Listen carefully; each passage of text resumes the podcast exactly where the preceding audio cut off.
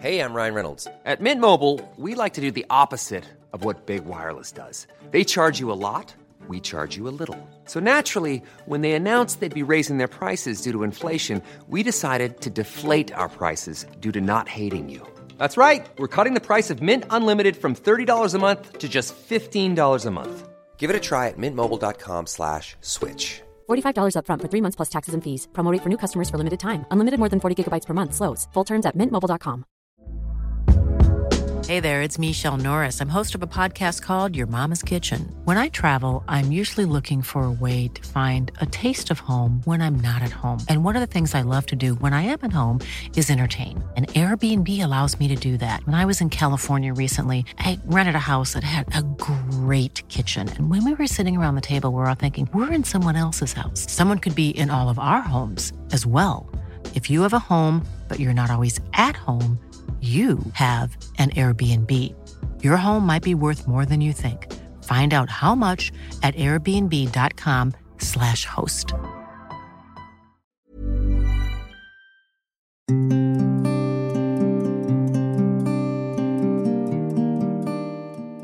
Hello, and welcome to Saving Lives in Slow Motion. Today, I'd like to talk about longevity.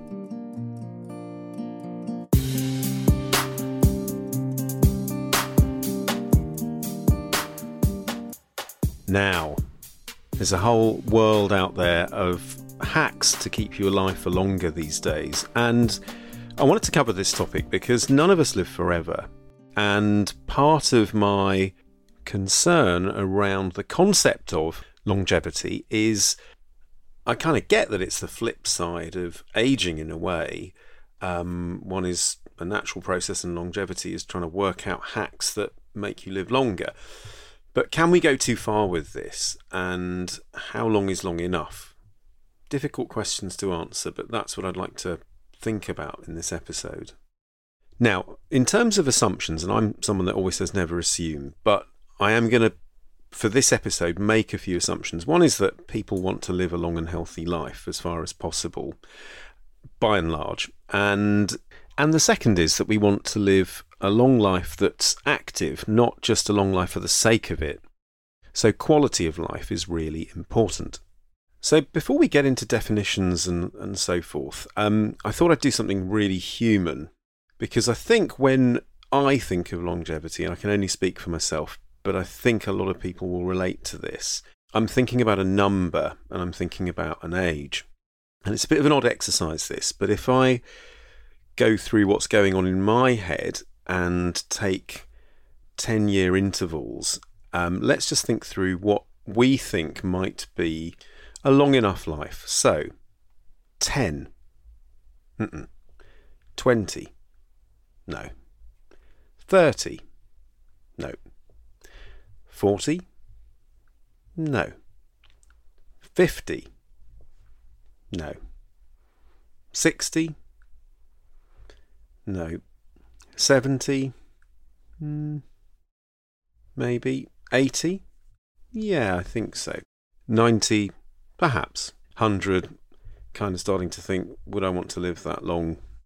Sorry, the reason I did that exercise is that one of the things that we've got to remember and be mindful of is, you know, you're not going to be in the same state, most likely, at 80 um, as you would have been at 50 or indeed, you know, I'm not in the same state at, at Peri 50, which is later this summer, um, as I was when I was nearly 30. That's life. And that kind of got me thinking about the fact that you, you really want longevity as long as you're healthy. So, how do we guarantee that? Well, you can't guarantee anything, but a lot of work has been done on looking at communities that enjoy long life that is healthy because that would be the dream ticket, wouldn't it? It's funny, I've got a friend who, who really wants to live for as long as possible, you know, till he's well into his mid 100s. And I said to him once, I said, look, you know, what's the point? Because nearly everyone you know is not going to be around anymore. And I think one of the things that's worth bearing in mind is why life is worth living. Um, and it comes back to this concept of longevity not just meaning a long life, but a long life that's worth living. I want to start by talking about blue zones. Many of you will have heard of these and the work of Dan Buettner. And in short, they are discrete populations of people in different parts of the world that live long, healthy lives. And the idea is by studying them, you can unearth secrets or commonalities that they have. Now, most of you will know if you followed me for a while in my work that I really do believe that health is individual, as evidenced by my book, The Health Fix, where you can actually use the framework within the book to improve your own health. But there are some principles that apply to not exactly everyone, but most people. And this is really what blue zones are about. Um, there are always going to be exceptions at, at either end. It's you know I've always said this, haven't I? That you can't generalize too much because you know saying apples are healthy or eating apples are good for you is great unless you're allergic to apples. So you know you've got to just think about you. But if we look at these commonalities, they're, they're often known as the Power Nine, and I'll post a link to the original paper. But I'd like to go through them. So the first one, and a lot of these won't surprise you, but the first one is to move naturally. So in the paper, there's an assertion that the world's longest living people don't necessarily um, pump iron at the gym, but actually do other things around the house, you know, whatever it is, their day to day activity just keeps them fit. So the next one is about purpose, or what the Okinawans called ikigai. Many of you will have seen this. What makes you get up in the morning? And having that is key. And this particular paper says that it can increase your life expectancy up to seven years. It's a lot. Seven years just from purpose. So the third in this Power Nine, the third thing is called downshifting. I really like this. And this is about handling stress. And there is something about, you know, certainly in health, about how the body reacts to things or how you deal with things. So, in, in a way, just as I've talked on other episodes about how it's not stress that kills you, it's how you handle the stress, or it's not high sugar foods that harm us, it's our body's response to it in terms of insulin. And there is something about taking time out. So the paper talks about Adventists praying or Sardinians doing happy hour every day and the Okinawans remembering their ancestors. You know, these are sort of meditative practices in a way um, that just reverse that constant fight or flight kind of world that we live in at the moment where everything's on go, you know, vagal stimulation, that, that kind of calm. Number four is the 80% rule. This is something that my grandfather used to always say, which is don't eat until you're really full. So eat to you know the point where you you feel like you're 80% full, whatever that means. But it's a great dictum. Um, and also eating your smallest meal late in the afternoon and then not eating anything after that. Yeah, you know, and again, I guess if you've not been medically advised to do differently, then having your dinner early in the evening and then not eating anything or snacking before bed is a great way to make sure that you don't go to bed with a high blood sugar and then an insulin spike.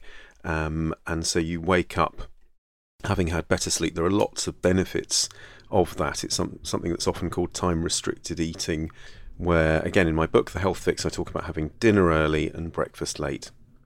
Number five is something called the plant slant, and these blue zone diets seem to contain a lot of nuts, beans, legumes, and interestingly, not that much meat. So, meat five times a month, mostly pork. It's interesting because pork is probably the hardest meat to digest, but um, you know, if you're only eating it five times a month and, and that's your meat intake, then that's pretty low. Number six is about alcohol. It's an interesting one here. So, people in all of the blue zones, apart from the Adventists, drank alcohol moderately and regularly, so one to two glasses of wine a day, um, with friends or with food. And this is an interesting one because there's a lot out there about alcohol and its dangers, particularly in terms of developing cancer, and in fact, many, many other diseases. Again, I think there's a, a, a principle here about moderation and how it's never one thing. And what we tend to do as human beings, you know, a minute ago I just mentioned pork. And if you're someone whose antennae are up and you love pork, you might go away and go, oh, well, you know, that Dr. Panjari says pork's really good for you because, you know, the Okinawans ate it. No, not necessarily because they were eating meat probably five times a month and it was mainly pork. So the alcohol thing, there are dangers to alcohol, but in this particular group of people who had all these other elements to their lives in, in terms of this power nine, seem to be moderate drinkers of alcohol. But in the context of everything else that they're doing, it seems to confer a benefit compared to non drinkers. And the last three, number seven, eight, and nine of these power nine, are to do with community. So number seven is called belong. And actually, most of the people in this cohort belong to a faith based community. And it didn't matter what faith. Number eight was about loved ones and having your parents and grandparents nearby, that sense of family community. And number nine is about the right tribe. Again, many of you may have heard of the Okinawans and these things called moais, which are small community groups of four or five people who you share habits with. And, you know, this is great, and I see it where I live people who go cycling together or running together or whatever. Um, but it's more than that. There's this commitment, I think, that goes with these groups as well. So that's the, the Power Nine. Um, quite obvious in some ways. Move naturally, purpose, downshifting, the 80% rule, the plant slant, wine, belong, loved ones first, and the right tribe. Seems pretty simple, but if it really was, then we'd all be doing it. Now, I think these are absolutely wonderful, and as a guiding set of principles, I absolutely 100% buy into them.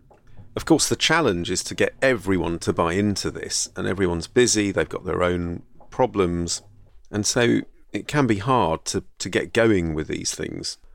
So if you, you know, want to make a start, start with yourself is, is what I'd say. That's what I try and do. And then infect others is the way to do it, where you just sort of start something and make it kind of swell and you end up doing it with your friends or your family. It's what I call community spirit in the book, um, The Health Fix. And before you know it, you're doing some of the elements of the Power Nine. I think it's easy to think about those things as a chore if you're not doing them, but actually they're not. If you reread those, those communities take joy and pleasure in doing those things. They're so ingrained in their way of life that they don't really think that they're doing them. I mean, some of them you can't change. I mean, if you live 300 miles away from your parents, it's unlikely that you're going to move them with ease and speed because it's in the Power Nine. And all of these things uh, take a bit of effort. You know, if you don't like eating vegetables, then you're going to have to start experimenting. But the main thing not to do is to take away the bits that you want to hear. Oh, pork and wine, they're really good. Because um, that's often what happens. And, and I, I've done that before, that kind of selective hearing thing.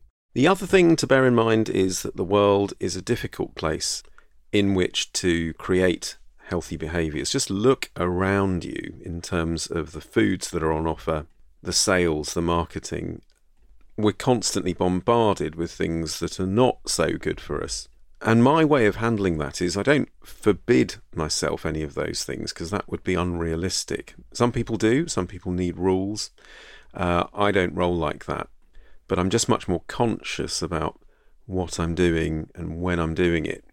It's this concept that I call monkey brain, again in my book, where your inner monkey, and monkeys are very impulsive and they act without thinking, uh, will tend to just go for that extra piece of cake, or they'll tend to go for a short term hit of pleasure. And a lot of the things in that Power Nine are in many ways the opposite of that. It makes it sound boring or dull. It's not. It's actually how people who are in control, if you like, live. But it's a two way street. The more you do those things, the more in control you feel. And so it feeds itself.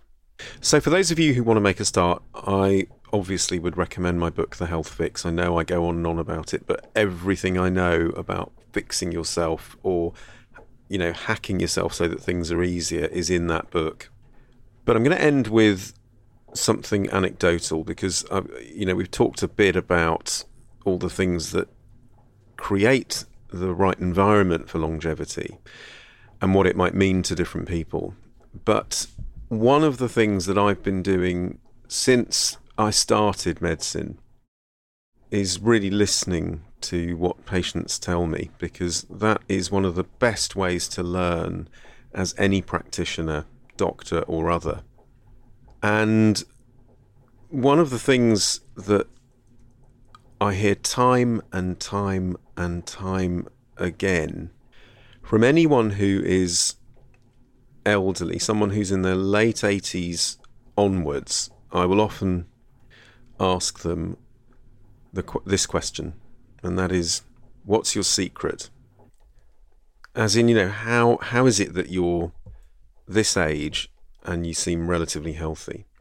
And the three most common answers I get are these. Number one is I never worry about anything.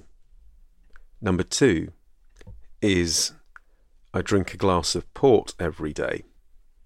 And number three is that longevity runs in their family. Oh, you know, my mum lived till she was 97 and my dad lived till he was 96. Now, when you, when you look at the Power Nine that we've just discussed, all of them do kind of feature in there because if you're part of a community that lives a long time, then you're going to have parents that lived a long time. The wine story is in there, except it's not specifically port. And this thing about not worrying about anything is a euphemism for handling stress. As I mentioned before, this is anecdotal, it's not evidence based. This is one doctor over, I don't know, 30 years of meeting patients. But time and time again, these are the answers I get. So, anyway, I hope that's given you some food for thought. Do let me know your thoughts. Let me know if you want me to cover any particular subject matter areas. I've had some brilliant suggestions, um, and I, I really love hearing from you on my socials, the usual places Twitter, Instagram, LinkedIn, Facebook. Thank you once again for listening, and I hope you find the show notes interesting with useful links. In the meantime, do look after yourself, take care, stay well, and until next time, bye for now.